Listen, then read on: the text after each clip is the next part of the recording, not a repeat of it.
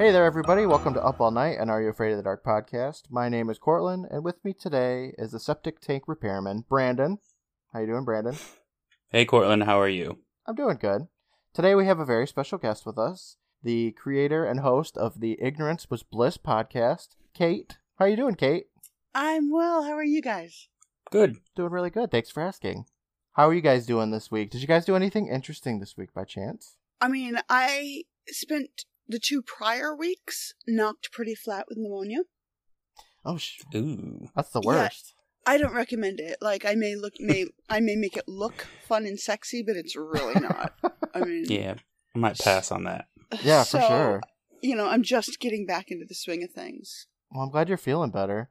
Uh, we got a bunch of snow here. Uh, I'm at East Coast too. You guys get a whole bunch already too? Not me. No? No, but I mean, I live less than a mile from the ocean, Okay. and the ocean tends to raise the general temperature just enough that it takes a lot longer for it to snow here. I didn't expect that. I got the Great Lakes around me, so you know, I just kind of assumed that the ocean was the same way, that it would just cool everything down and ruin all everybody's fun.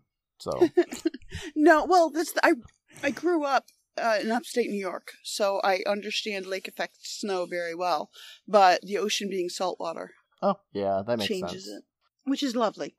I wish I lived next to the ocean. I think it'd be really cool. I've only been in the ocean once. I went to Florida one time and I made sure that I tasted that ocean and it is salty. Indeed. So Brandon, do you get any snow ever in Australia? No, never. Okay. It is not allowed. That's good. No fun for anyone. I think that's an excellent policy. No snow allowed. I, I love the snow. we used to go sledding all the time when we were kids, so I can attest Brandon did love the snow. Now it's gone from him. That's true. My greatest joy. You know, I had something funny to put uh, to share this week, but I don't remember what it was, so it must not have been that good. Did you see the new Sonic the Hedgehog trailer? I did, yeah. What did you think of it? I think it still looks like like shit, but it's better looking than what it was. Better looking shit? Yeah, it's like a polished polished turd, you know? All right. I can take that. Yeah. Man, I had a scare this week too though. Uh the other day the audio went out on my laptop, which is kind of like um all that I need. That seems to keep happening, though. Yeah, I know. I'm gonna have to get a new laptop eventually, but I was worried that it was gone for good, and then I restarted my computer and it came back. So hopefully that doesn't happen again. Oh, hey, so Kate, you know I know it's been a couple weeks, but Halloween oh God. in Salem, how was that? I, so yeah, I live in Salem, Massachusetts, which is insane. The entire month of October is like people start to show up in late September, and then suddenly November first they all disappear. Uh, it's just everybody comes here for Halloween, and you know we are in this puritanical New England setting, so uh, you can't have drinks in public, that kind of thing. So everybody gets drunk and gets dressed up, and then wanders the streets and it's a lot of That sounds safe. well it's just obnoxious because it's a lot of tourists standing in the middle of the road to take a picture of a building and you know meanwhile cars so there's a lot of like you you don't understand which one's moving do you they You just stand in the way and don't like allow you to move in your They- car. yeah they'll because they have to take a picture right now Priorities. And- Oh God! And you know the thing that makes me the craziest about all of it is that the witch trials and hysteria and uh, symptoms and so on didn't happen here, really? Is that right? right? And so all of these people come here because they're all like, "Oh boy, history, whatever," but they don't actually do any research. So no, it didn't happen here. There were at the time there were two Salems. There was Salem Village and Salem Town. And everything happened in Salem Village except for the jail and the actual executions, although that was a mistake. Like the town line got shifted a little bit, so the even the executions were initially part of the next town over, and then Salem Village was two towns over. And then when it was all done and the furor died down, everybody in that town kind of looked around and went, "Oh, that's really awful what we just did. Like we're we're we're terribly embarrassed, and so our way of dealing with it is that we're going to change the name of the town." And so they changed their name to Danvers. and we were Salem town, and we just over time dropped the town part. Yeah. And so, yeah, one, it, they didn't find out until 2015 that the executions happened here. Oh, so that's just like relatively new information then. Yeah, yeah, yeah. They they confirmed it then, and I mean, it's so it's literally on one edge of a Walgreens parking lot, and the other edge of the parking lot is the next town over. I'm comparatively certain that the Walgreens was not here at the time. By the way, well, that's interesting. I mean, I guess I can't really blame people for not doing the research that well because they probably didn't know that it changed. well, they just go, "Oh, Salem witches, there it is." Like, Yeah. there's no, you know, Yeah. it, and so like I kind of get it, and it, and it, right, and it amuses me because, These people I- are like, I watched Hocus Pocus. I know what I'm talking about. uh, exactly, you know, and and that's the thing is, it's like we get, we now get all of this tourist money, and the pagans come here, and Oh, so like there are a ton of like weird little shops and Wiccan shops and that kind of thing. And so, you know, my advice to everybody who wants to visit Salem is that do it 11 months out of the year. Just don't come in October. Just because October is the same stuff that is always here, just more crowded. that makes sense. And you know, Kate, you're selling me. I kind of want to come. It's it's super fun. Like like I said, there's these older buildings. Uh, we take everything for granted. Like my house is 100 years old, and we don't think about it. Like things are just older, and there's a lot of like neat little museums. And Salem Harbor is like older than Boston Harbor in terms of its usage, and so Mhm. you can go and find beach glass that is you know hundreds of years old That's awesome. And it's just it's a neat it's a it's a cool little town. It's got a good little vibe. I enjoy it. We kind of there's a lot of like wink wink nudge nudge in in the way that we cope with things. So like the high school mascot are the witches. Of course, yeah. you, you know and we just sort of roll with it. And we look at the tourists like here they come. You know what are you going to do?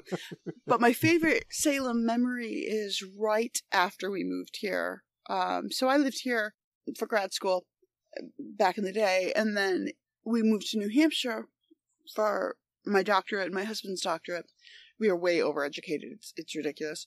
And It's okay. so we moved back down in 2009 and right after valentine's day i was enormously pregnant. My my third kid was born in march. So this was you know sort of literally wad- waddling into the store to buy the chocolate that was on sale after valentine's day right and i walk by the aisle where the cards are the hallmark aisle Yeah. and I, I just sort of glance as i'm going by and there's a man who's dressed from head to toe in santa claus gear you know all is in red February?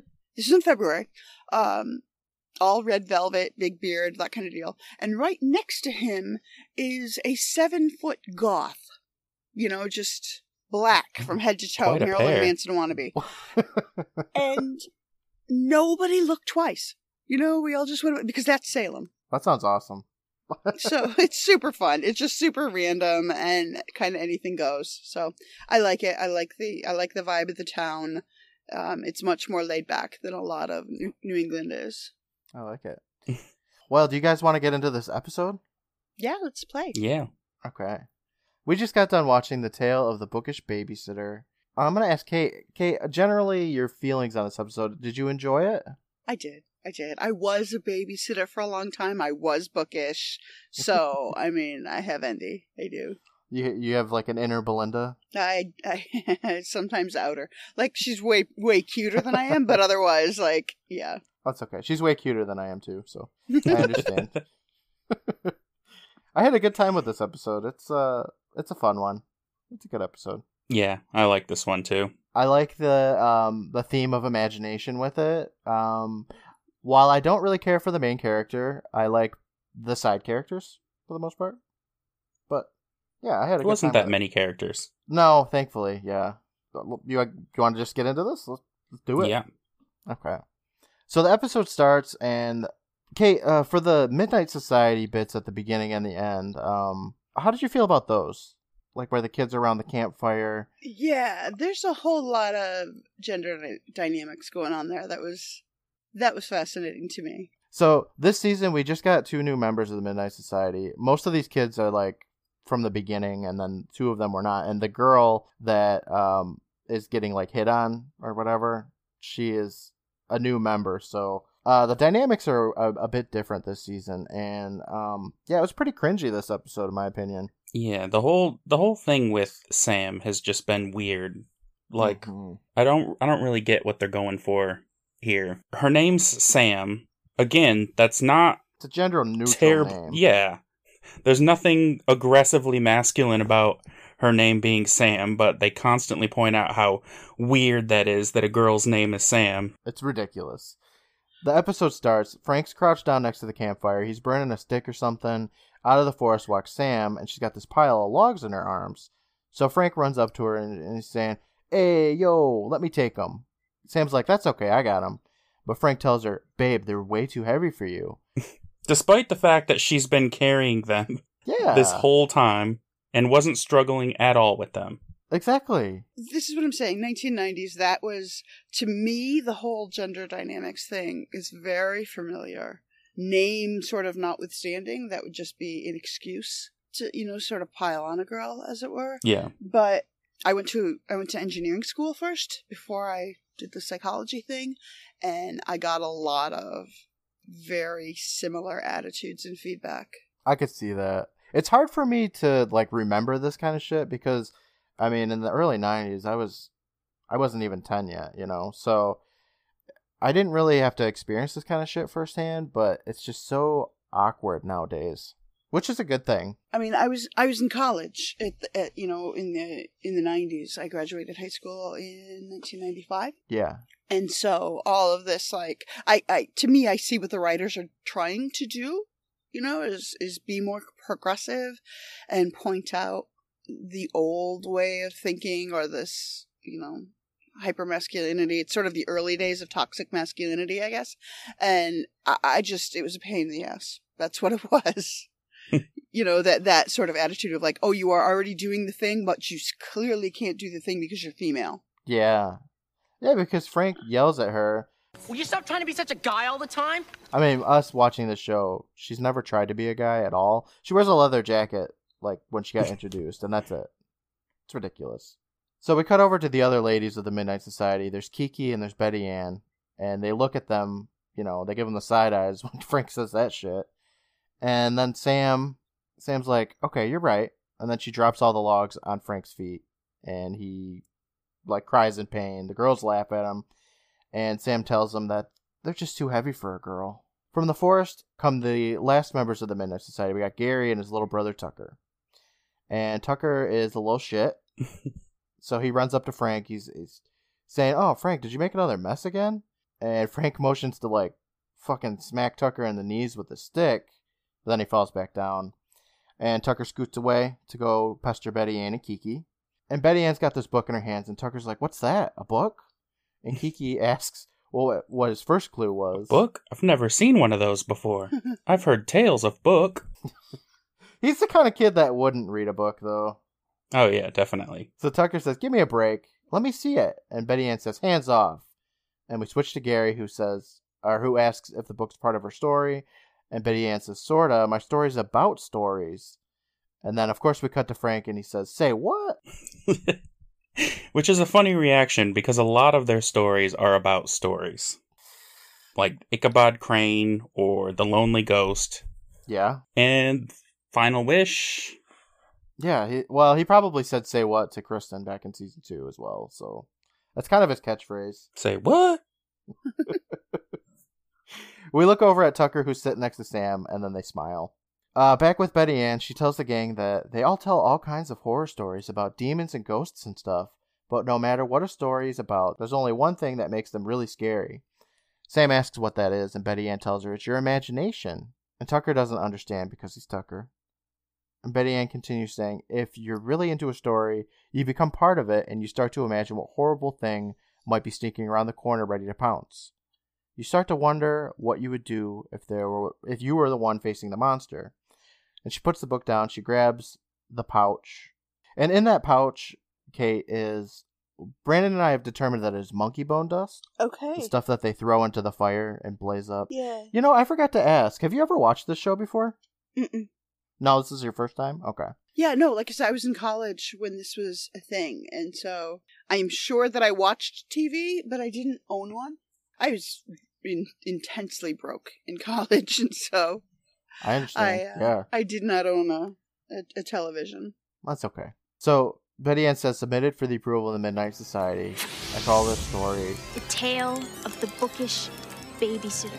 She throws in the powder and it blazes up the fire. Um, I think I read on the internet that Netflix and Nickelodeon are trying to get a deal together to get Nickelodeon shows onto Netflix, Really? probably to combat uh, Disney Plus. Yeah. Yeah. So hopefully, I mean, I'm not going to say any. There's, I don't think there's anything in the works about it for sure, but hopefully, Are You Afraid of the Dark gets up there so everybody can watch it. That's pretty cool. And on all the other Nickelodeon shows. Hey, dude. Hopefully, I mean, it should, if it's like Disney Plus, I, I don't have Disney Plus yet, but I think they have everything. My brother sent me a picture saying uh, showing that they have blank check up there. So if they got blank check on Disney Plus, they probably have everything. Oh, everything. damn. Yeah. I was boycotting Disney Plus, but now that I know they got blank check, Yeah. signing right up. I'm gonna sign up right after we're done with this podcast. Are we done yet? Like, Yeah, let's Plus go sign up. The episode begins. The camera shows us some trees and it stops on a house. And Betty Ann immediately begins her voiceover saying that Belinda was everybody's favorite babysitter. Her advertisement in the newspaper said, for kids who hate babysitters. And that's it, with a phone number. Do either of you guys know a Belinda? Oh, okay. No. So, Kate, uh, have you ever listened to My Dad Wrote a Porno? Yeah, it was a while ago. Okay. The main character in that is named Belinda. So, it is- Oh no. Yeah, that ru- like not that I've ever heard anybody ever named Belinda besides these two now, but yeah, that ruins the name Belinda for me. My first thought upon hearing her name is Belinda is nobody's name is Belinda. and then I thought and I realized that I know three Belindas who all work in the same place. That's funny. My the my closest friend from high school, the maid of honor in my wedding, her middle name's Belinda. Close enough. It, it reminds me of the fairy from The Wizard of Oz. Was her name Belinda or was it Glinda. Belinda? Glinda. Okay. Glen, Glenda. Glenda. The good Glenda. witch. Yeah. Yeah, that's what I think of first. Well, now I it's you know my dad wrote a porno, but it was the Good Witch. Okay, so Brandon, do you know three Belindas in Australia? Yeah. Okay. And they're all similar age, so I'm thinking just at that time Belinda was like a dope ass name, but now there's not any little Belindas running around. So we see a person, she's in a full black cloak leaving the house, and she's skipping down the stairs. She gets maybe five steps when the door behind her opens up, and there's this mom, and she's wearing an ascot, and she's got two children. They walk out, and the mom's like, Oh, Belinda. And we see the cloaked person turn around with a smile. Her bangs look real 90s. I don't even know what that style was. I think her hair looked like someone melted a yellow candle over her head and it just dripped down. It's a style, though, isn't it? Or wasn't it? I'm a should say? fan. I like it. I, mean, sh- I think Belinda's a cutie, but It fits her. Ah, it reminds me of like a a white rapper's music video kind of hair. I don't know. Yeah, the laid down spikes. It's weird. Yeah, that's what. Yeah, I don't know. If you guys want to look at a picture, I'll put it on my Instagram. You guys can get your Belinda in. as it were. the mom says, "I almost forgot," and Belinda says, "Thursday, seven o'clock." And the mom's like, "Uh, yeah. How did you?" But we cut to Belinda, who says, "See you then." And then back with the family at the doorstep, they all wave, and her little son, he's got like a teddy bear or something in his hand. He looks dead to the world. He just has this emotionless stare as he waves to Belinda. She's stoned. Yeah. Well, you know. She, they use their imagination, as Belinda likes to call it. I don't know. I mean, for me, I, you know, I have four kids, and so I am a firm proponent of the three V's of parenting, which are Valium, vodka, and Vicodin. I don't have any of that in my house. That's kind. Sure, you don't. And that's kind of what he looked like to me. Is like one of those has been doing its work. One of them was administered to that child. Because you know, really, it doesn't matter whether you give it to the kid or the parents. Just that's what you do to get through the day. Belinda swirls around. She's laughing. One of her books falls to the ground. It opens up, and we hear some like hushed screaming coming out of it. like the souls of the damned are in there. yeah, pretty ominous. Belinda laughs more and she slaps that shit closed and the scream stop. A little weird. We switch scenes. We're in front of a TV now. It's playing an old black and white movie. Um, it ends up being Dracula, but I've never seen Dracula, so I don't know if it is Dracula from the beginning or not. I don't know. No, I don't know. All these kids in this show are always just watching black and white public domain movies. Horror movies. Yes. It's very similar to Day Day. So the camera pans backwards. We see a giant bowl of potato chips, and some chunky kid is sitting on the couch eating them. I immediately shouted out loud, like, "Don't eat it on the couch," because I was, I was watching it with my seven and nine year old, and I couldn't even help myself. Like, don't do. Mm. And they didn't even flinch because they're like, they know. you kids are getting ideas about eating potato chips. Yeah, it was just like, don't do it. Don't don't do don't eat on the couch. He had to pause the show and be like, "Children, don't you they just ever know. do this?" They know. They know. I mean, I'm certain that they eat on the couch, but not in front of mom. Yeah, not when you're looking. this kid, um, his name's Ricky. Uh, he reminds me of Spencer Breslin. I knew you were going to say that. I had that in my notes as well. Okay. Yeah, he's Spencer Breslin. Spencer Breslin is. Have you ever watched the live action, um, uh, Doctor Cat in the Hat? Kate, no. you remember that? I remember that it was a thing, but Okay. Uh, what I else am, was he? in? okay. Let's let's be. Like I am pop culture deprived. Okay, that's all right. I am too. I understand. Like I know who. Okay, so I know who Ma- Macaulay Culkin is uh, because um, a friend of mine.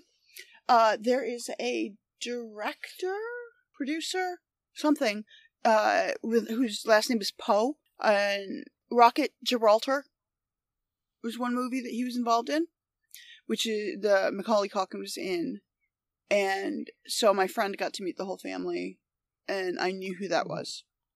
That's cool. I don't think Like- I've ever heard of that movie. I wouldn't bother, but That's probably why I haven't heard of it.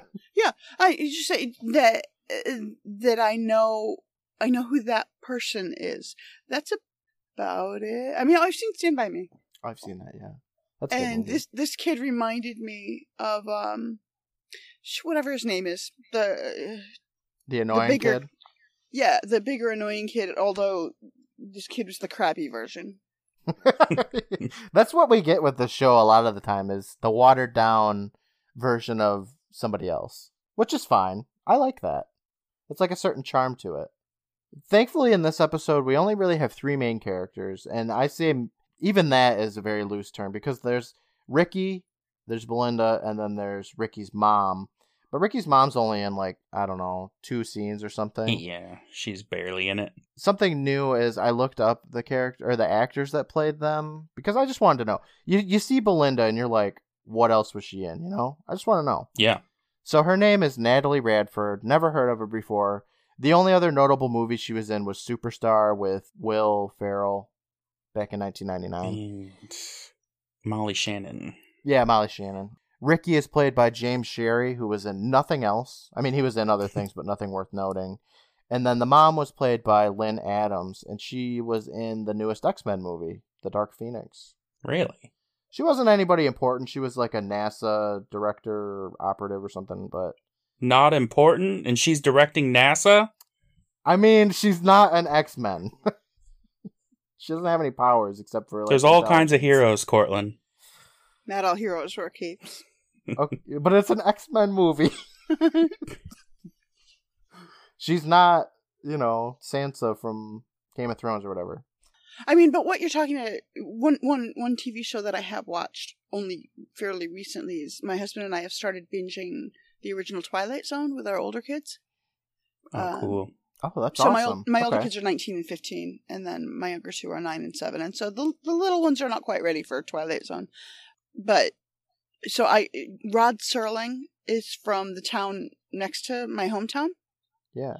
in upstate New York, and so we always kind of that was just sort of a figure that, that loomed large in my childhood. And so we started doing that. And my husband does exactly what you're talking about is as soon as an episode gets rolling, he has to look up who the characters are and what else they've been in. And and it's funny how some of them are nobody. Like this is their single entry on IMDb and that is it.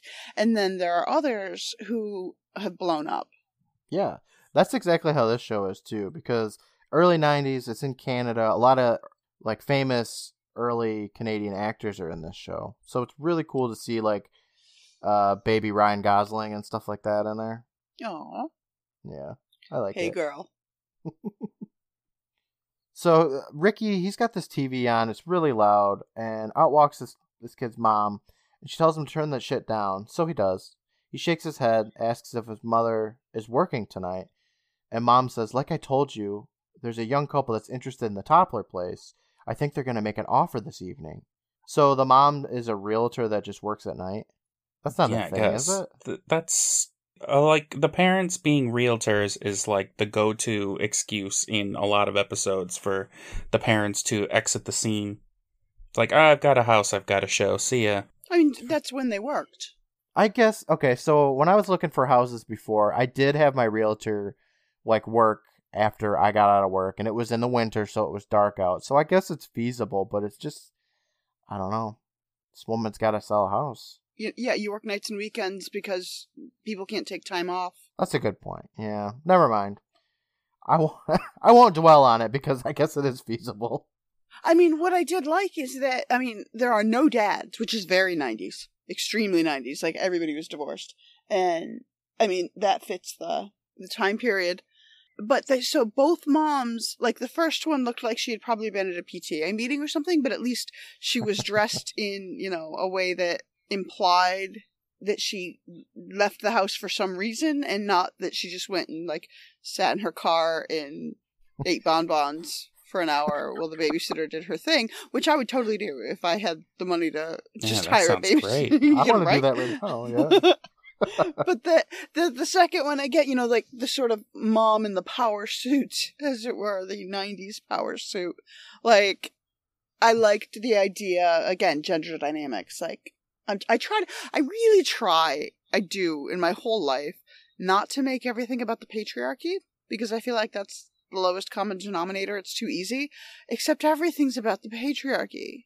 Do you know what I mean? Like, you don't know what I mean. But trust me, everything is about the patriarchy. And so it's nice to see women in stronger roles. So for mom to be working and for Belinda to be, like, in charge, that was good. Ever since I can remember, really, I I always enjoyed seeing women in charge. Anyway, like that's one of the reasons why I like horror movies so much is because there's always a final girl and she gets shit done. Yeah, it's just, it's just good to see. Like, they didn't make a big deal out of it.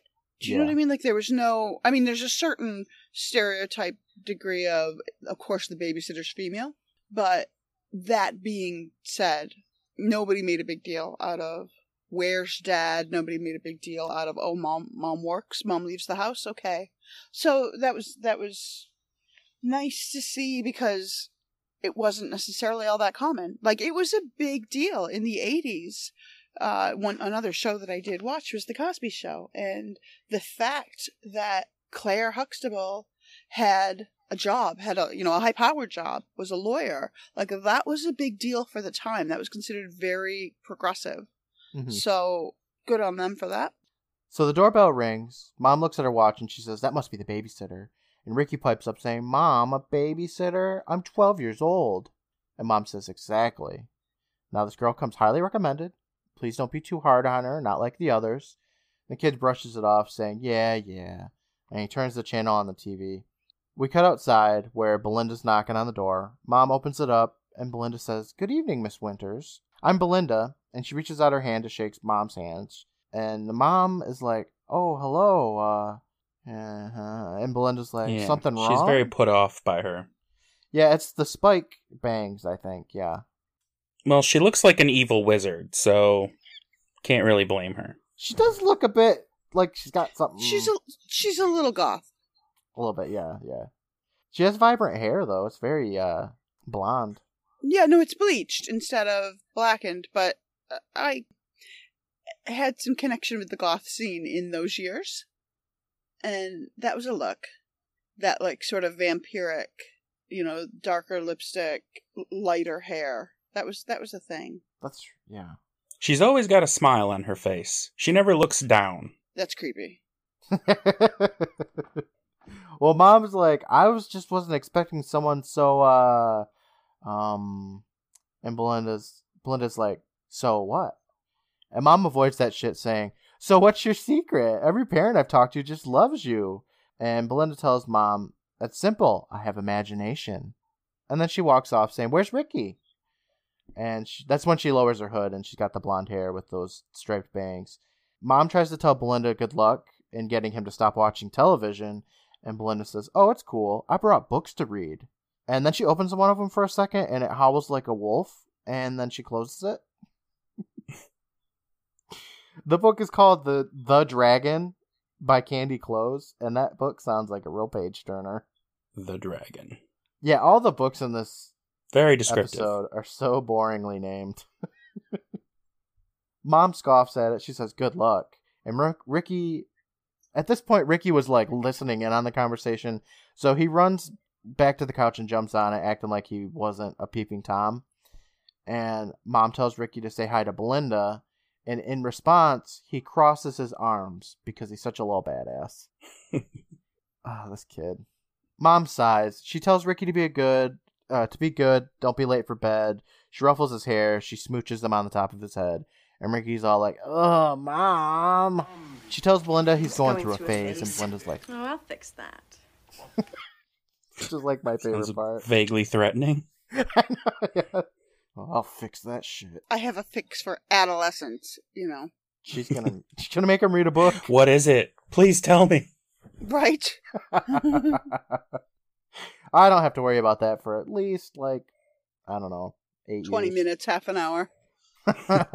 nah, my son's at school. He's good. The thing is, like, I, I enjoy my adolescence I because younger kids have terrible senses of humor. And so my, my older kids are Oh. at least funny and interesting when you talk to them. Um, so that's cool. But I, I did have some sympathy for Ricky at this moment because by the time I was 12, I was a latchkey kid. So I, I, didn't, I didn't have a babysitter still when I was 12 years old. I didn't either, but I had older brothers, so I didn't. We didn't need them at that point. So mom's like, "Excuse me," you know, after Belinda threatened to fix his her child, and Belinda tells her nothing. Are you leaving now? And the two girls walk off. Belinda opens up the front door for mom, tells her she won't be gone. Or mom tells her she won't be gone for very long, and she hands Belinda a a business card where she can reach her. And Belinda assures mom that nothing ever goes wrong. And mom tries to say bye, but Belinda ushers her out of the door. She looks at the card for a moment, laughs, and she sets it down.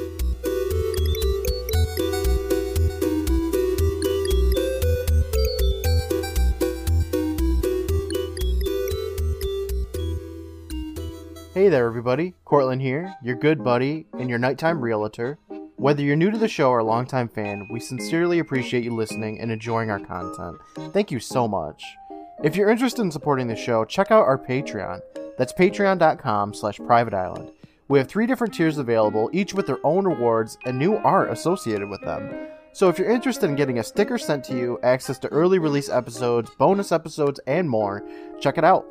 I'd like to take a moment and thank our patrons, the Golden Bostics, Bryce and Kathy, the Silver Goth Brett, and Bronze Beth Angela. Thank you so much for your support. Brandon and I greatly appreciate it. Now, Brandon and I are dedicated to providing you with the most Are You Afraid of the Dark entertainment since the show began. So if you're looking for exclusive handcrafted gifts, videos, memes, art, character bios, and so much more, you have to check out our Twitter at PRVT Island and Instagram at Private Island Presents. Join in on the conversations because we love laughing with fans. We also have a Facebook group, and we'd love for you to join. Just search for Up All Night and Are You Afraid of the Dark podcast in the Facebook groups section and ask to join. You can also check out the episode description for a Linktree link with all of the socials and more in an easy to find spot. There's also a link to our merch store, Patreon, YouTube, and the Podcast Junkie Discord server where you can chat with me all day long. Every season, we do an Ask Me Anything section for our season wrap up, and we'd love to answer your questions. If you have any questions for me or Brandon about podcasting, about how to start a podcast, or anything else, please get them in. You can ask anything on any of our social medias, or you can email us your questions at privateislandpresents at gmail.com. If you're enjoying the show, please tell somebody about it.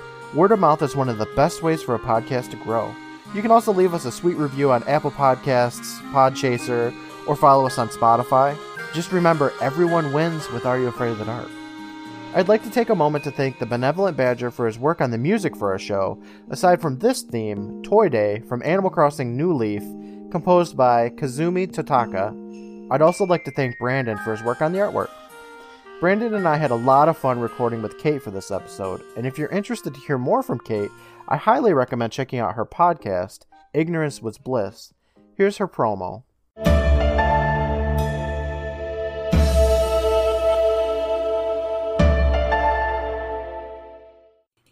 Everybody has a story, and not all of those stories are clear black and white issues, even when we think they are.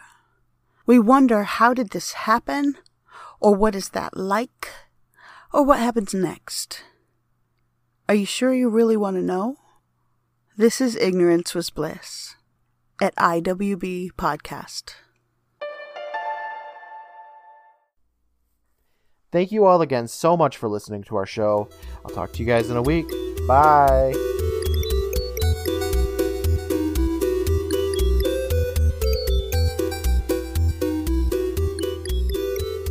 In the living room, Ricky's trying to get down on some uh, Bela Lugosi Dracula when Belinda pops up, pops her bag up on the table. She stands in front of the TV. He tries to move like from side to side to switch the channel or something to watch it, but Belinda moves in to block him, and it's ridiculous because they just move back and forth a bunch. I don't know. It was crazy. Ricky gets all pissed, tells her to move, but Belinda's like, "Nope, it's time we get to know each other." And she looks at Ricky's shirt and she says, Hey, I really like that drawing on your shirt. What's it mean? And Ricky looks at it and he says, It's a medal that, uh, hey, I don't want to get to know you. I don't need a babysitter. And Belinda gets a little sarcastic with him, saying, Wow. She spins around. She continues saying, You must be extraordinarily, amazingly mature.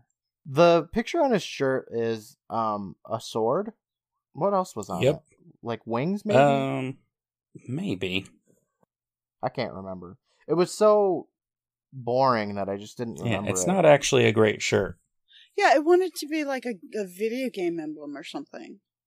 Yeah, you know, it that just it had that kind of look of like a sword with a. Li- it wasn't even a shield behind it. It was just like I don't know, clouds or ferrets or something, and you know, and it, that was about it. it's very boring. Yeah, I don't know. I- mean, they just set it up for later, I guess. But anyway, so Ricky says, "Yeah, I am mature, so keep out of my way." And he tries to do something with the remote, which is, I don't get why. But Belinda laughs and says, "I'm afraid that's not why I'm here." And she snatches the remote from his hands. She turns the TV off, and then she smiles at him.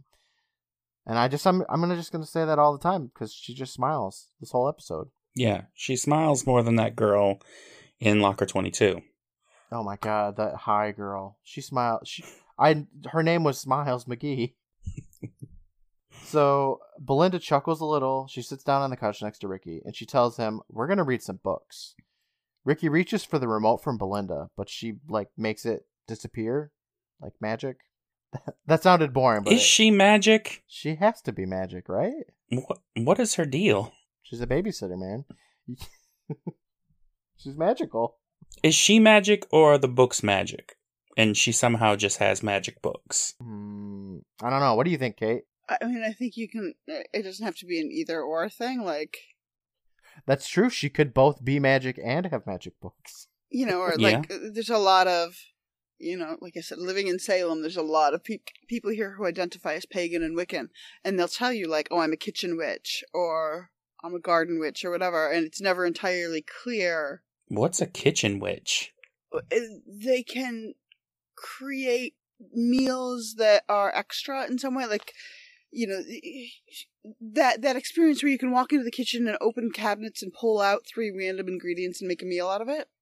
Ah, so they're like Rachel my mom was a kitchen witch. Yeah, and there's wish I ne- was a it's never witch. entirely clear whether they are magic or whether they are finding the magic in the food. Okay. I love that. That's awesome. I'm gonna try and devote my life to becoming a kitchen witch. it sounds very economical. I mean, I am, and uh, not, and I, I don't identify as pagan or Wiccan, but uh, if I had to, that would be my area. I, you know, when I when my husband and I first got together, um, and a thousand years ago, he tends to follow very specific recipes and very specific like he can cook very well but he it's a very predictable what what will come out and, and Mhm. when we first got together it was a lot of like packaged foods and that kind of thing and Yeah. I would do exactly that of going in and he'd be like, "There's nothing to eat," and I would I would go in and you know find three ingredients and make soup or whatever out of it because that's you know I grew up without a lot of money at all, and so you have to you have to figure it out. I understand that. And you know, um, I like to cook a lot too, but I don't get a lot of time with my family, so a lot of the times I do get in, I don't know, like a recipe rut or whatever. So I get that, but I wish I could make ingredient or like, make the ingredients I don't like in my pantry and turn them into something delicious. Right. I mean, I guess I could if I tried really hard, but nah, whatever. Podcast instead. I get it. Yeah, I, uh, very true. Yeah, if I'm not working or sleeping, I'm podcasting. Uh huh. So Ricky wonders how the fuck Belinda did that shit, making that remote disappear. And Belinda levels with the kid. She's like, okay, I'll tell you what. You read a book for a few minutes, and I'll leave you alone for the rest of the night. Deal? And Ricky asks how many minutes, and Belinda's like, oh, I don't know. Let's say five. So Ricky asks if he can watch TV all he wants after that, and Belinda tells him if that's what you want to do. And then she grabs some books out of her bag as Ricky tells her she is the strangest. Ricky picks up one of the books and she starts reading to himself. And Belinda gets annoyed about that shit and she tells Ricky that he needs to read it out loud because she wants to hear the story too. And then Ricky starts reading the story and then he's saying it's uh, late. It was late on a dark moonless night as a wild storm raged across the north. The lights start to flicker in his house and there's a thunder crash, but he continues to read as Belinda smiles. He says the witch flew closer to the lonely cottage and swooped down and banged on the door. And then they hear a bang on the door. Sounds really boring for me to say. Uh, but it freaks Ricky out. He stands up and he's like, What was that? And Belinda laughs and she says, Don't stop now. But Ricky throws that book down, declaring it boring. And Belinda protests, saying, You only read one sentence. But Ricky's like, I can tell. Believe me, I know boring. It did seem pretty boring. Well, and he seems pretty boring. Everybody but Belinda's pretty boring. I don't know. I would have I would have read a little bit more. Belinda tells Ricky that it's not like TV. You have to give yourself a chance to get into the story. Use your imagination. And Ricky says, "Yeah, yeah." And then he looks down at the books and he says, "Oh, the King's Sword. That could be okay." Which is also a very boring title, but whatever. Belinda gets excited, saying, "Good, I like that one a lot." And Ricky opens it up to like the middle, and Belinda says, "Hey, hey, hey, start at the beginning." And Ricky says, "Why? It's not like I'm gonna finish it." Um, at this point, he starts reading the book, but I didn't really write down what he said because it's kind of difficult to hear him because he's 12 years old and he's mumbling, and there's music and sound effects that go on. Basically, the story is about a castle that's under siege and there's fighting going on. While he's reading the story, a light flashes from behind him, and there's this hand that starts to reach out for him. It's draped in like black cloak or whatever. Uh, Ricky starts to struggle with the word melancholy, which I totally relate to because I didn't know how to say that word for like half of my life. The hand stops uh, as he's stuttering to try and say melancholy, and Belinda helps him with the word, and Ricky says, "Yeah, that's, it. This one's lousy too." And he slams the book closed. The hand behind him just drops down, and at this point, Belinda's getting pretty pissed, and she says, "Why?" And Ricky says, "It has too many words." That's books. yeah. oh, poor stupid Ricky. Belinda tells him, You know, once you start a book, you really should finish it. And Ricky says, Yeah, sure. What's this? And he picks up another book, but Belinda snatches it up from him, saying, Not this. And Ricky's like, What do you mean? I thought you wanted me to read. And Belinda walks over with the book. She sits down next to Ricky and says, You're not ready for this one yet. Ricky then gets up and he says, All right, forget it. Belinda asks where he's going, and Ricky says, I'm not reading any more of your stupid books. And he starts to walk away. Belinda turns around and she says, I wouldn't go out there if I were you. and Ricky tells her in the snotty way, Good thing you're not me. and then slams the door behind him. Belinda giggles. She looks in her book, smiles, giggles some more, and says to nobody in particular, Careful, Ricky. There's not really a bad person in this episode, but it's her fault, right? That all this all this coming shit happens. I don't know. The entire episode, I was asking myself, is she a villain? And I'm still not sure. No, I don't know either. I don't think she is. no. She's, I love she's, Belinda. She's, she's like the anti-hero. Oh, I love her, her character, definitely. But is is Ricky in danger No, at any point, or is it all in his head? he's he's in danger of a psychotic break. Well, yeah. that's, that's a very real danger. I mean, so it, it- there's for sure, but um, but no, he's not. I don't think in. I don't think there is a clear villain. It's the situation, not the person that he has to work his way through. Yeah, like Belinda is she's with Ricky the whole time, so it's I don't know. Let's just keep going. We watch Ricky, he walks down a hallway, he turns a corner, he walks down some more hallway, and I'm like, what the fuck is this house? I don't get it. It's just a series of hallways. It's just hallways and doors everywhere. I don't understand. with creeps. Yeah. Every door's creaky. I don't know. No, cre- with creeps. Like there's there's these creepy people behind the doorways. Like you glimpse people and whatever, and it's like, Oh, uh, yeah, yeah, this, right? I don't, I don't, I, I'm not. No, I'm not thrilled with this. For you know, like yeah. I've been home alone before. I don't want this. I, I don't like it. He walks down that hallway. Well, I mean, the second hallway, and the door behind him creaks open, and you can see somebody peeking out of it. Yeah, not Which- thrilled with that. I I know. I was like, oh shit. Ricky turns to look at it, and the door closes, so he didn't see anybody peek at him, and apparently he just doesn't care that a door opened behind him. But he goes into his uh, bedroom and he slams the door shut. He hops on his bed, and then he starts playing a handheld game. And I have no What idea what that was. Okay, it's good. just a giant gray slab. It does the generic video game music, the beep Beep, bloop, boop, beep. I have no idea what that could have been. I was kind of hoping you knew. No, unfortunately not. It's probably like a Tiger Electronic or something. It was massive. It was massive. That thing probably ate so many batteries. We hear the door to Ricky's room open up, and Ricky says, Get out of my room without looking up. And a shadow falls over Ricky, and he says, Look what you made me do. Why don't you? And then he looks up and sees this dude in a full set of armor and a sword, and he screams as the dude like chops down onto his bed with the sword. Ricky rolls off his bed, and the sword slashes through his pillow, and Ricky screams, Holy! Uh, Holy like what, Ricky? Holy shit? No, just holy. His pillow has a hole in it. Oh, his pillow's holy now? yeah, right, right. He runs out of his room screaming for Belinda. Uh, he runs down those like five hallways. he rounds the corner and he looks over to see this ghostly man in a black shroud floating his way. This guy's kind of creepy. Yeah, I like the look of him. Was this one of the times that your um, nine-year-old was creeped out? Oh god, he jump scared at everything. Like, and it was super fun because he he's old enough to know when the jump st- scare is coming. Like he can recognize the background music, and you know he can. Oh yeah. inclu- You know, so so he he would startle pre jump scare. And then he would startle again when it actually happened. It was super fun. Like I hadn't as much fun watching him as I did watching the show. Just watching him, like I was like, "Man, you are the target audience for this, kiddo." This guy looked cool though. He had like this black wispy look to him, and he looked like he was in pain. His face was cool, and he just floated towards Ricky, and it was really cool. He was cool, except I couldn't stop thinking about the fact that he was on some sort of like dolly being pushed down the hallway.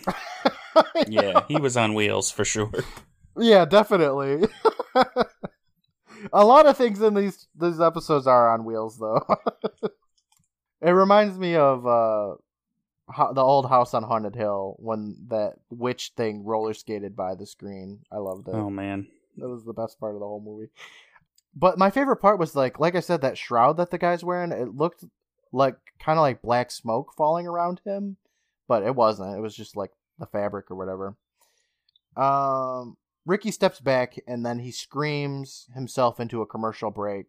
And back from commercial break, he's still screaming. He runs away from him and he slams the door shut behind him.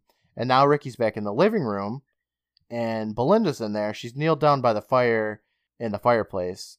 And Ricky's like, Oh, there's a. And Belinda finishes saying, A night in your bedroom and a ghost in the hall. I know. And she's got a book in her hands and she starts tearing out the pages and throwing them into the fire. Which, what the actual fuck? I don't know. Like, Even if those books are boring, up destroying until, books is like- exactly up until ugh. this moment, like I'm a bibliophile a little bit, and so you're ripping up books, and you're oh my god, like I had a, I had a moment there, like I hear that you. hurt, that hurt my heart, it really did. And Is it more effective to just throw the whole book in the fire, though? Well, That's what I thought. No, no, because they don't burn. The- You know, only the outside burns and whatever. But I mean, why are we destroying the book in the first place? Like, I, I am not following. I am not following. No. Like the next, like this interlude from that commercial break to the next commercial break, to me is entirely pointless. Like it's just confusing and it didn't clarify the story at all. Do you know what I mean? Like all it did was create several jump scares and and Yeah. you know, and you'll talk through it. So like You're very right. Yeah. but you know, it just it felt confusing and I it, I felt like as soon as we had the night in the hall and the, or the night in the bedroom and the ghost in the hall, we've set up creepy, scary jump scare shit. Like we don't need to add to that with whatever it was that happens in the next several minutes. Like I didn't understand the burning of the books. I didn't understand. Like first of all, how many doors does this house have? Like there's So doors many. everywhere. That was crazy. And just sort of, I kind of lost the point from him screaming and sort of running to her, and then then when when it comes to the next when the stairway when they go downstairs Yeah. th- that interlude i'm just like what is happening like she could there are so many other ways that they could handle this i just it it it okay Let's talk through it. Let's see what happens.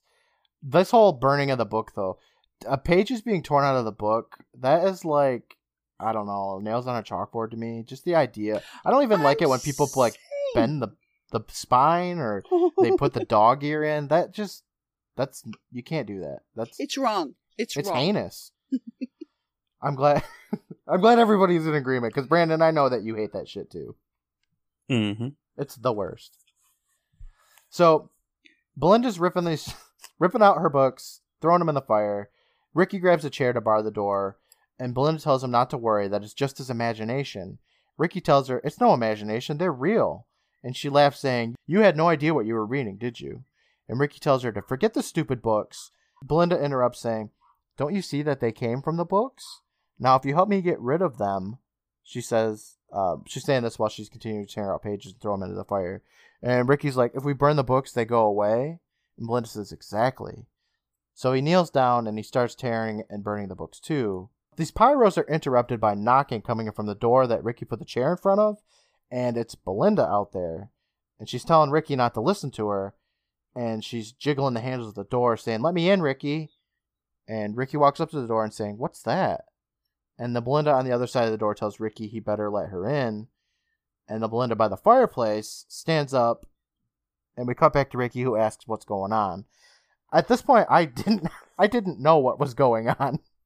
I was like, "What? What the fuck is?" i'm saying i i just i mm, okay Yeah, like so the door opens up. Belinda walks through, and at this point, I'm like, I didn't understand which Belinda was the real and which one was the fake until a few seconds Well, later. it's, it's pretty clear a second later. well, from behind Ricky pops this witch woman with a Belinda wig on. and she says, What do you think? Use your imagination, and the real Belinda sighs, saying, I was afraid this was going to happen. She grabs Ricky and they run past this witch and they run into the kitchen. So the two in the kitchen, they push a table in front of the door. The witch is laughing and she tells him, you know, let her in or whatever. She's banging on the door. And Belinda says, There, that should do it for now. And Ricky's like, For now? What do you mean for now? Make him go away. But Belinda tells him that she can't because he is in the stories now and he has to finish them. But since since they burned her books, you know, they can't read it or whatever. Belinda grabs a book and looks into it for a moment, telling Ricky he's going to have to use his imagination if he doesn't want to end up being the witch's dinner. The lights flicker. We hear some moans of that ghost because that ghost is still in the house. And Ricky asks Belinda what he's going to do, and she tells him, Oh, I'd finish off the stories and fast. And Ricky complains that the books are gone since he burned it, and Belinda tells him he's just going to have to make it up. Ricky's like, Make what up? Belinda tells him, You know, go for it, make up your story, it's yours now. So, I don't know, this part's annoying because Ricky's dumb. He takes a couple steps and he says, uh, weird stuff happened, and then it, it went away, and they lived happily ever after the end. And we look at Belinda, and she's annoyed, and she hops off the table she was sitting on, walks over to Ricky, as he yells at her, saying, "Why, why didn't this shit work? You know, all that stuff's still attacking him." Belinda says, "Sorry, uh, that's cheating. You have to do better than that." She takes a look in her book again. Ricky complains that he doesn't know what he's doing. Melinda says, "Uh oh," and she backs away from the door that she was standing in front of, and an axe chops into it. And she says, "Ugh, I hate when this happens." Ricky asks, "What? When what happens? How do you know what's gonna happen?" And Melinda tells him that he's got a bunch of stories all mixed up. God, this episode fucking they talk so much. Hate it when they talk. Yeah, it's it's all talking. This episode's ninety percent dialogue. It's annoying. Oh, she says it. It really makes things rough. She peeks in her book, and the table in front of the witch's door flings a- across the room, and the witch bursts into the kitchen laughing. Belinda and Ricky run, and they make their way downstairs. Which, of course, they run to the basement, right? Like, You gotta trap yourselves where you, you can't escape. It makes the most sense. But regardless, they end up in the basement. Ricky's complaining because he can't see anything, and Belinda tells him that the light is right above his head. It's his fucking house, though. Wouldn't he know where the goddamn light is? right. He's never been down there. He's just sitting and watching TV all day. He turns on the light, and we just see a bunch of shit in the basement. So somebody's been down there. Belinda tells him that, oh, now it's getting fun. What happens next? And Ricky says, How should I know? Belinda says, Cause it's your story, silly. What happens? And Ricky tells her, okay, okay, how about this? And we look over at Belinda, who's sitting down excitedly listening like a child. And Ricky says, They ran down to the basement where he kept his Uzi. I Yeah, wrote his Uzi. Uzi. in big letters, like, and are you kidding me? An Uzi. Okay, Ricky, shut up. I didn't know what an Uzi was until, like, I was, I don't know, Grand Theft Auto 3. When did that come out? 2001? Something like that, yeah. So, like, 11 or 12. So, when I watched this episode as a kid, I didn't know what the fuck he was talking about. I, th- I think I thought, I think if I'm remembering right, I thought an Uzi was a sword. That's really cute. I know, I'm so naive. I still am. he says, Yeah, my Uzi, just in case of attacks from knights and ghosts and other nasties. And Belinda rolls her eyes. Ricky looks around because he wants that Uzi. He looks around like, Where's my fucking Uzi? And Belinda says, Afraid not. Ricky asks why not because, you know, it's such a good ending. And Belinda, Belinda tells him, Yeah, maybe for some silly TV show or something. But it doesn't make sense for this story. Which they're in, first of all, a, a TV show. So, step one. Step two, we're already conflating stories. Like, we've already got a witch and a ghost and a knight. So, why not Mhm. add Rambo? You know, I. Okay. Why not? Yeah. It's Ricky's story. Belinda, it's not your story, okay? If he wants an Uzi, he can have an Uzi. I'm a little surprised that the I guess maybe I'm not that the writers put in like an Uzi in anyway, but a couple episodes Yeah, she ago- wants him to use his imagination, but she's trying to stomp down all his ideas. Just let him do what he wants to do, Belinda. I would say that this is like risky or whatever, but like 3 episodes ago, one of the like 13-year-old girls was like trying to smoke. So Belinda starts looking at that book that she's got in her hands, and Ricky finally takes notice of it, and he's like, "The ending's in that book, isn't it?" And Belinda tells him, "No, there's nothing in this book." Ricky asks why she's been dragging it around and peeking at it while she doesn't think he's looking. And then he walks up closer. He says, "Give it to me!" And he tries to grab for it, but Belinda dodges with a smile.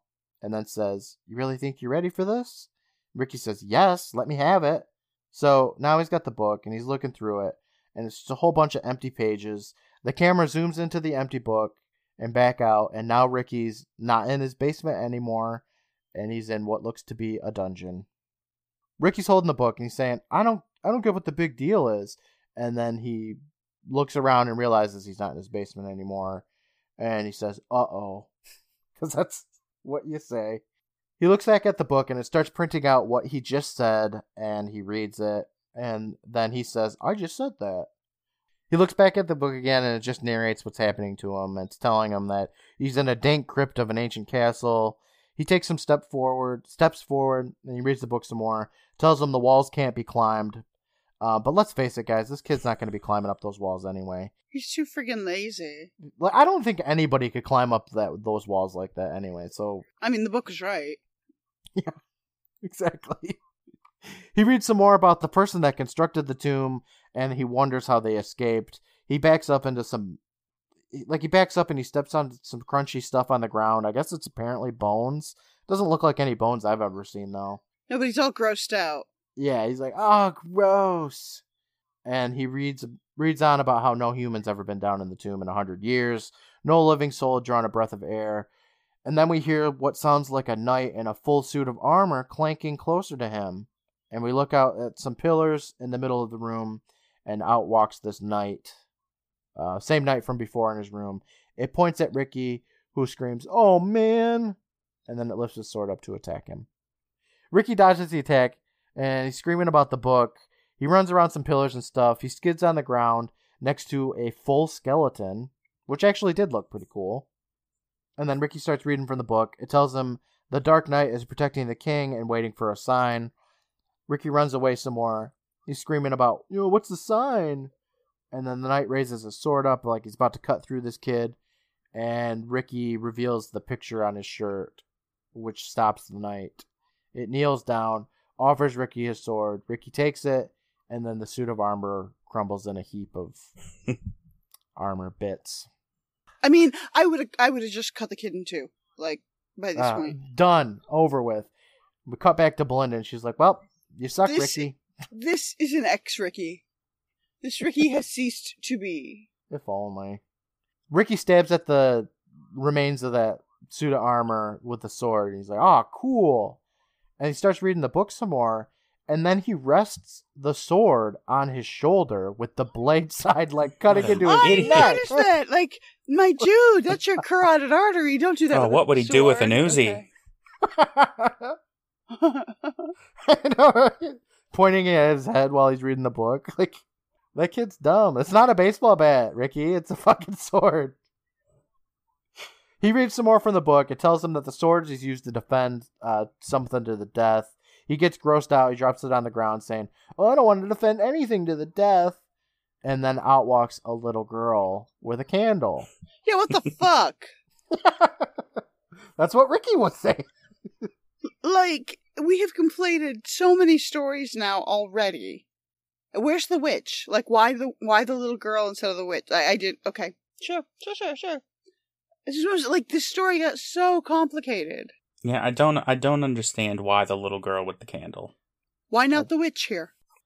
this little girl pops out and she looks like she's from colonial times or something. She's like, "Please help me, mister. I'm lost." Ricky looks at her for a second, continues reading from the book that tells him he doesn't get why the little girl's Mhm. there. And the little girl tells Ricky to put that book down and help her since she's lost. And Ricky closes it, closes the book. He says, "Hey, look, if I knew how to get out of here, I'd tell you." And then he opens the book again. He reads some more, and it says that this little girl seemed out of place, as if from another time. And Ricky's like, out of place, another time. And then the little, little girl, she like takes a few steps closer and she lowers her head down. And we look at Ricky again, who says, "Or another story." And the girl raises her head. I don't know how he makes that connection. I don't know how he makes any connections, honestly. Like Ricky's Ricky's a few bulbs short of a Christmas tree, you know? No, he can barely do anything, yet he somehow stumbles his way through all of this. He is not the sharpest crayon in the cheese drawer. no, you know. The witch screams for him to put the book down. Ricky backs up. He falls over that suit of armor. The witch is laughing a whole bunch. Ricky grabs the sword off the ground and he just slashes the witch in the gut. And Yeah. she fucking melts into this horrible green puddle. By this Screaming. point, my nine year old is like crawled into my armpit. Like he is like I sort of it. losing his nine year old shit, but he is so into the story. I love it. I remember really liking this episode as a kid too, so I I feel him. Like that's that's cool. She's just like melting into this horrible CG effect, and she's just full green, and it's weird. And now Ricky's got two bodies on his hands. He's just killing fools left and right. it shows the witch melting like finally into this like just a pile of clothing, and then from behind Ricky, a wall opens up and parts ways. And Ricky reads more from the book. It tells him in his heart he knew the answer. And Ricky's like, but what do I know in my heart?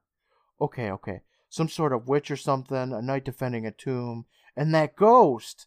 And Ricky looks over, and that black shrouded ghost floats over past him and through the door that opened. Ricky reads that the destruction of the evil sorceress broke the spell over the ghost. And the ghost turns into a statue as Ricky says, All right. And then Ricky continues reading that he was no longer doomed to wander the earth. Ricky gets down on his knees. He presents the sword, hilt first, to the statue.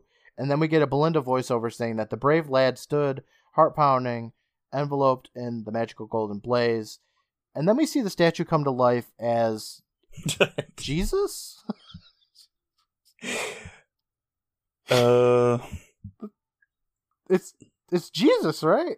I don't know. I don't know. No, it's more like King Arthur, Jesus, you know. It's it's like King Jesus. I don't know. It looked like Jesus to me. My wife turned to me and she said, "Is that Jesus?" I said, "I don't know, honey." Belinda continues. The first light to penetrate the tomb in countless centuries. In a final act of courage, he knelt to return the enchanted sword to its rightful bearer, the ancient king. And when we move back to the living room of Ricky's house, Ricky's on his knees like he was in the story, stretched out to give that sword to the king that's no longer in his hands. And he just kind of looks around a little bit because he realizes he's back in his house. And he says, What happened? And Belinda tells him, Well, the story's almost over. Ricky gets up, he sits next to her on the couch, he grabs the book from her and finishes it. So it starts out saying, Never again would he set limits on his own imagination. No matter what terrors he was capable of conjuring, he knew that he could no longer live in a world of willful ignorance. The end. Yeah, I, I read that part, or I, I didn't read it. You know, he, he read it to me, and I was like, This is perfect for you. It really is. I got really excited. It was kind of sad. It, it was just so, like, It was perfect. fake. And It was. I didn't remember. Yeah, like I didn't remember that that part was in the story. I didn't care about that kind of shit when I was nine or whatever. So it was just the perfect story for you. He side eyes Belinda as mom pops in, saying, "I don't believe it." Ricky, Ricky stutters out a, "Oh, we were just Ricky can read. reading," and mom says, "Yes, that's the part I don't believe." I didn't know my Ricky could read.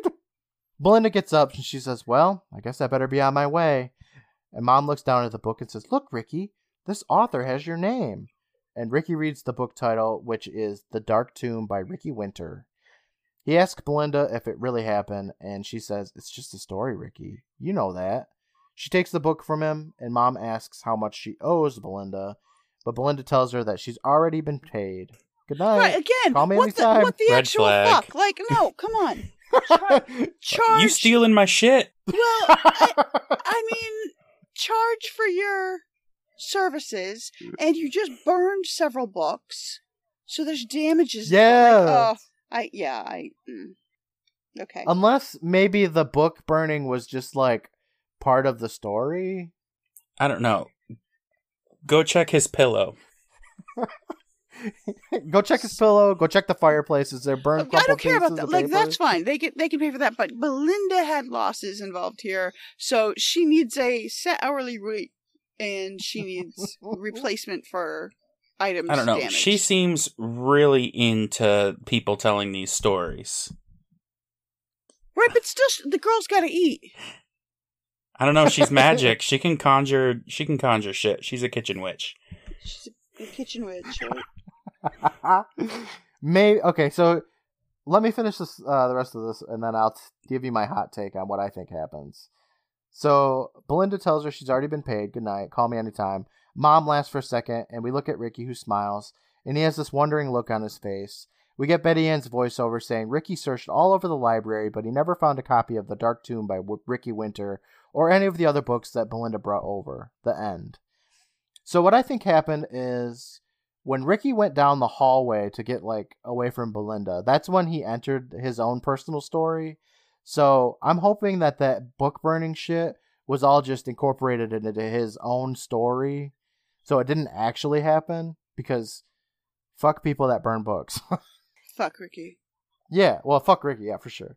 But like she just gets paid by traumatizing children and, and then their essence gets written into a book that she gets to keep because like that kid from the beginning that soulless child that waved at belinda at the very beginning like what the fuck did she, like, she make him go through oh, Was he the one screaming when the book opened? Probably. Pro- I mean, that sounds exactly accurate to me. I yeah. So that's what i think is it like all those books that she carries around with her each one of those books is like one of the kids that she babysat and she just has like their imagination essence contained in a book the only part i don't get is why would she would let like other people read a different kid's book but i don't know i didn't write the story i guess that's my just- hot take on the whole it thing just though. got con- it, got, it just got convoluted and yeah I don't know. Why didn't he write why didn't he grow up and write his own book? we never really get to see what happens to the kids afterwards really or hear about it Right, but I'm saying like that would make a good epilogue to the story when they go back to their little midnight club. Right, that yeah for him to, to say like he never found this book in the library and so he wrote his own. very true that would have been nice But no. But no. we go back over to the Midnight Society, and Betty Ann finishes the tale saying he wasn't able to find any other books because they were all first and only editions.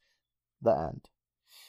We look over the kids. Frank says, Good one, Bet, and Gary declares the meeting closed.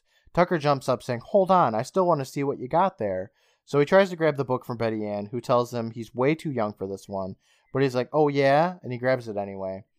He opens it up to a random page and starts reading from it. And I stopped my video to read like what this book had in it, and it was just a jumble of words. Like, I mean, they make complete sentences or whatever, but it didn't make any sense. Tucker reads from the only paragraph that does make sense, and it says that the book that the beautiful and intelligent Betty Ann held in her hand was grabbed by that stupid little jerk Tucker, and he read. And Kiki walks up behind them and laughs, and Tucker's like, "Hey, how did you?" And Betty Ann grabs the book and says, "Gotcha." Everyone laughs. Kiki says, Man, are you predictable or what? And Tucker screams about how she set them up. And Gary's like, Yeah, shut up, Tucker. There's always another night. And that's the end of the episode. That's two weeks in a row that Betty Ann came up with an elaborate plan to fuck with Tucker. That I'm Yeah. not quite sure how she pulled elaborate. it off. He could have opened any page to that book. She created that book just for this situation. Yeah, she had to have that printed. Craziness. Absolutely ridiculous. but that's the end of the tale of the bookish babysitter. Um, moral of the story: read more, kids. Read more. Don't burn books. Oh yeah, that's a good one too. Yeah. Be responsible. Don't eat on the couch. yeah. Never eat on the couch. That's the moral of the story. God. well, you know, the tale of the bookish babysitter, I really like that name. I thought it was a good name. But I think we could probably come up with something better. Something more fun, you know? What do you guys Oh, think? I was gonna I was gonna go with willful ignorance, like Hmm, I mean, or maybe maybe ignorance was bliss. I don't know. I think that's a pretty good name. I was thinking like the tale of the book burning. Uh, the tale of the many hallways. So many fucking hallways. You know, or dank crypt, something like that. Oh yeah, the tale of the dank crypt. Tale of the wheelie ghost. Right? Always put your ghosts on a dolly. Yes. The tale of the pointless witch. She was so pointless, yeah. The tale of trap yourself in the basement. Like Yeah. I liked it. I had a good time with this one. Oh, I mean, and and for my nine year old, like he was in it. Like there was no, at no point did he look at me and say "fuck Ricky" or you know the nine year old equivalent. And like he didn't have a problem with the extra characters. He didn't seem confused or bothered by it. Like when the story was over, he was like, "Okay, got it, mom. Thanks." That's cool. Yeah, if you ever if you ever want to watch more, just let me know. It's a good show though. I I have I liked it as a kid, and I think I like it even more as a thirty year old man. But Brandon, well, and Kate, the next episode up is called "The Tale of the Carved Stone." Hmm. Who do you, Brandon? Who do you think's gonna tell that one? I think that is Gary. Yeah, that sounds like a Gary to me too. I don't remember who. That's a total Gary. This one, but well, what do you think the Tale of the Carved Stone's gonna be about? That sounds like something Indiana Jones ish. Somebody goes on an expedition and unleashes a mummy horde. Hmm, okay. Were there mummies in Indiana Jones? No. okay. I've only ever seen the Temple of Doom, which I think is the worst of the three. So, Uh, there's four of them, oh, okay. I'm sorry, I forgot. and it is not the worst of the four. okay, well, not counting that one that came out in like 2009, then with Shia LaBeouf. Well, what do you think, uh, Kate? Do you want to take a guess at what you think the Tale of the Carved Stone would be about? Absolutely not. I don't- like. I don't blame you, man. I That's mean, okay. it, it, it it comes across as a very Celtic runish feel to me. Yeah, that's what I was thinking. I was thinking like druids or something. Hey, Kate. So, where can people find you if they're interested? Uh, I know you have the Ignorance Was Bliss podcast. Uh, what what about like social media and stuff? Where can people find you? Uh, so yeah, ignorance was bliss is a, is I am a forensic psychologist and crisis clinician, and so it is about human behavior. Like how do you become who you are? So it's all over the map, and that means I spend a lot of time talking to people. Um, social media, I am at IWB Podcast everywhere, and I have a very active and pretty. I don't know how to describe my Facebook group. It's pretty irreverent, I guess. And Yeah. um, I am part of your Facebook group, and I, I, you know, most of the time when I'm in a Facebook group, I'm like, oh, another notification from them, you know. But when I see yours, I'm like, oh yeah, you know, because I'm gonna get like a funny meme, or you know, somebody needs some advice or something like that, and I just love it. Your Facebook group is one of a kind. it's it well, it really is because that's exactly what it is. Is it's, there's there's a fair amount of just complete randomness or or wildly inappropriate memes or whatever, and then on the other hand, you get somebody saying like, "I'm having a really shitty day," or you know, it's not bitching like often. Yeah. you know it, it it's just just an acknowledgement of like i could use support and all of it works like i hate the you know the phrase safe space sounds so earthy crunchy and that's not me but that's what it Yeah. is It's a good place. You know, it's a very like a tight knit community that all have each other's backs, and it's a really nice place. It reminds me of the Discord server we're in together, where we Mhm. actually we where we met, and Mhm. I just love these communities that these podcasters are bringing together. It's so much more than I ever expected. yeah it's not what i was expecting or looking for when i started podcasting but the connections that i've made with other people have been wonderful Yeah, for sure. I thought that it was going to be um, like a fight for, oh, people only have so much time to be on this world and they have to be listening to me, and I don't want them listening to anybody else. But, I mean, I know that there are people like that that are podcasting, and those are the people that take it way too seriously or whatever. But for the most part, everybody loves each other's shows. They love to see everybody grow. They want to be a part of everything, and it's really cool. I didn't expect that. yeah there's a there's a sense of look you may not listen to my show but if i can get you to listen to any show you might be more prone to listen to my show you know there's just this this acknowledgement that you know everybody it, it, it never hurts to bring more awareness to the concept of what a podcast is and eh, look if you're not going to listen to my show for the start you're not going to listen to it at all and that's fine so uh, let me introduce you to my friend and see if their show is more to your taste. Yeah. And I have been listening to your show a lot. Well, I work uh, you know, my eight hours, eight to ten hours a day, and I listen to podcasts for a lot of them, and I just love your show too. Listening to all of the people that you have interviewing, I I've never really listened to an interview style podcast before, and I just really love all the stories and getting to know all these other people, and a lot of the times you have other podcasters on there too, so it's really great to have a nice introduction to their show and stuff. It's I, I love your show. It's wonderful. It makes me really happy. You know, it's just it, it is this hobby that allows me to feel competent I- I- uh, you know productive something. It you know to to mm-hmm. remember where my voice is because the combination of you know i'm home on disability now. I broke my back in 2014 and then i have four children. And so i it's it's really easy to lose your voice and to just become mom all the time. Yeah.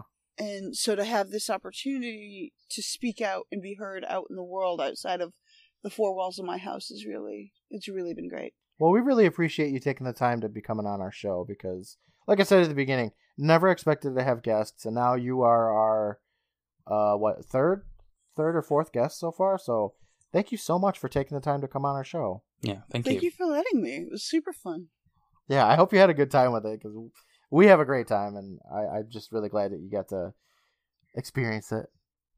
Take some "Are You Afraid of the Dark" into your life. fuck ricky but for now, I'm getting really tired, you guys. I've been up all night.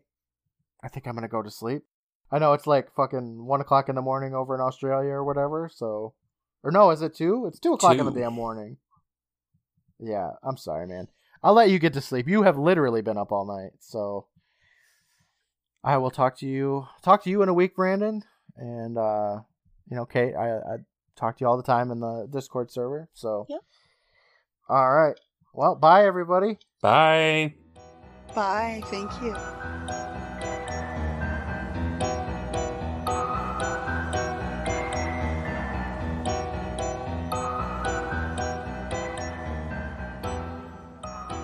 Good thing you're not me.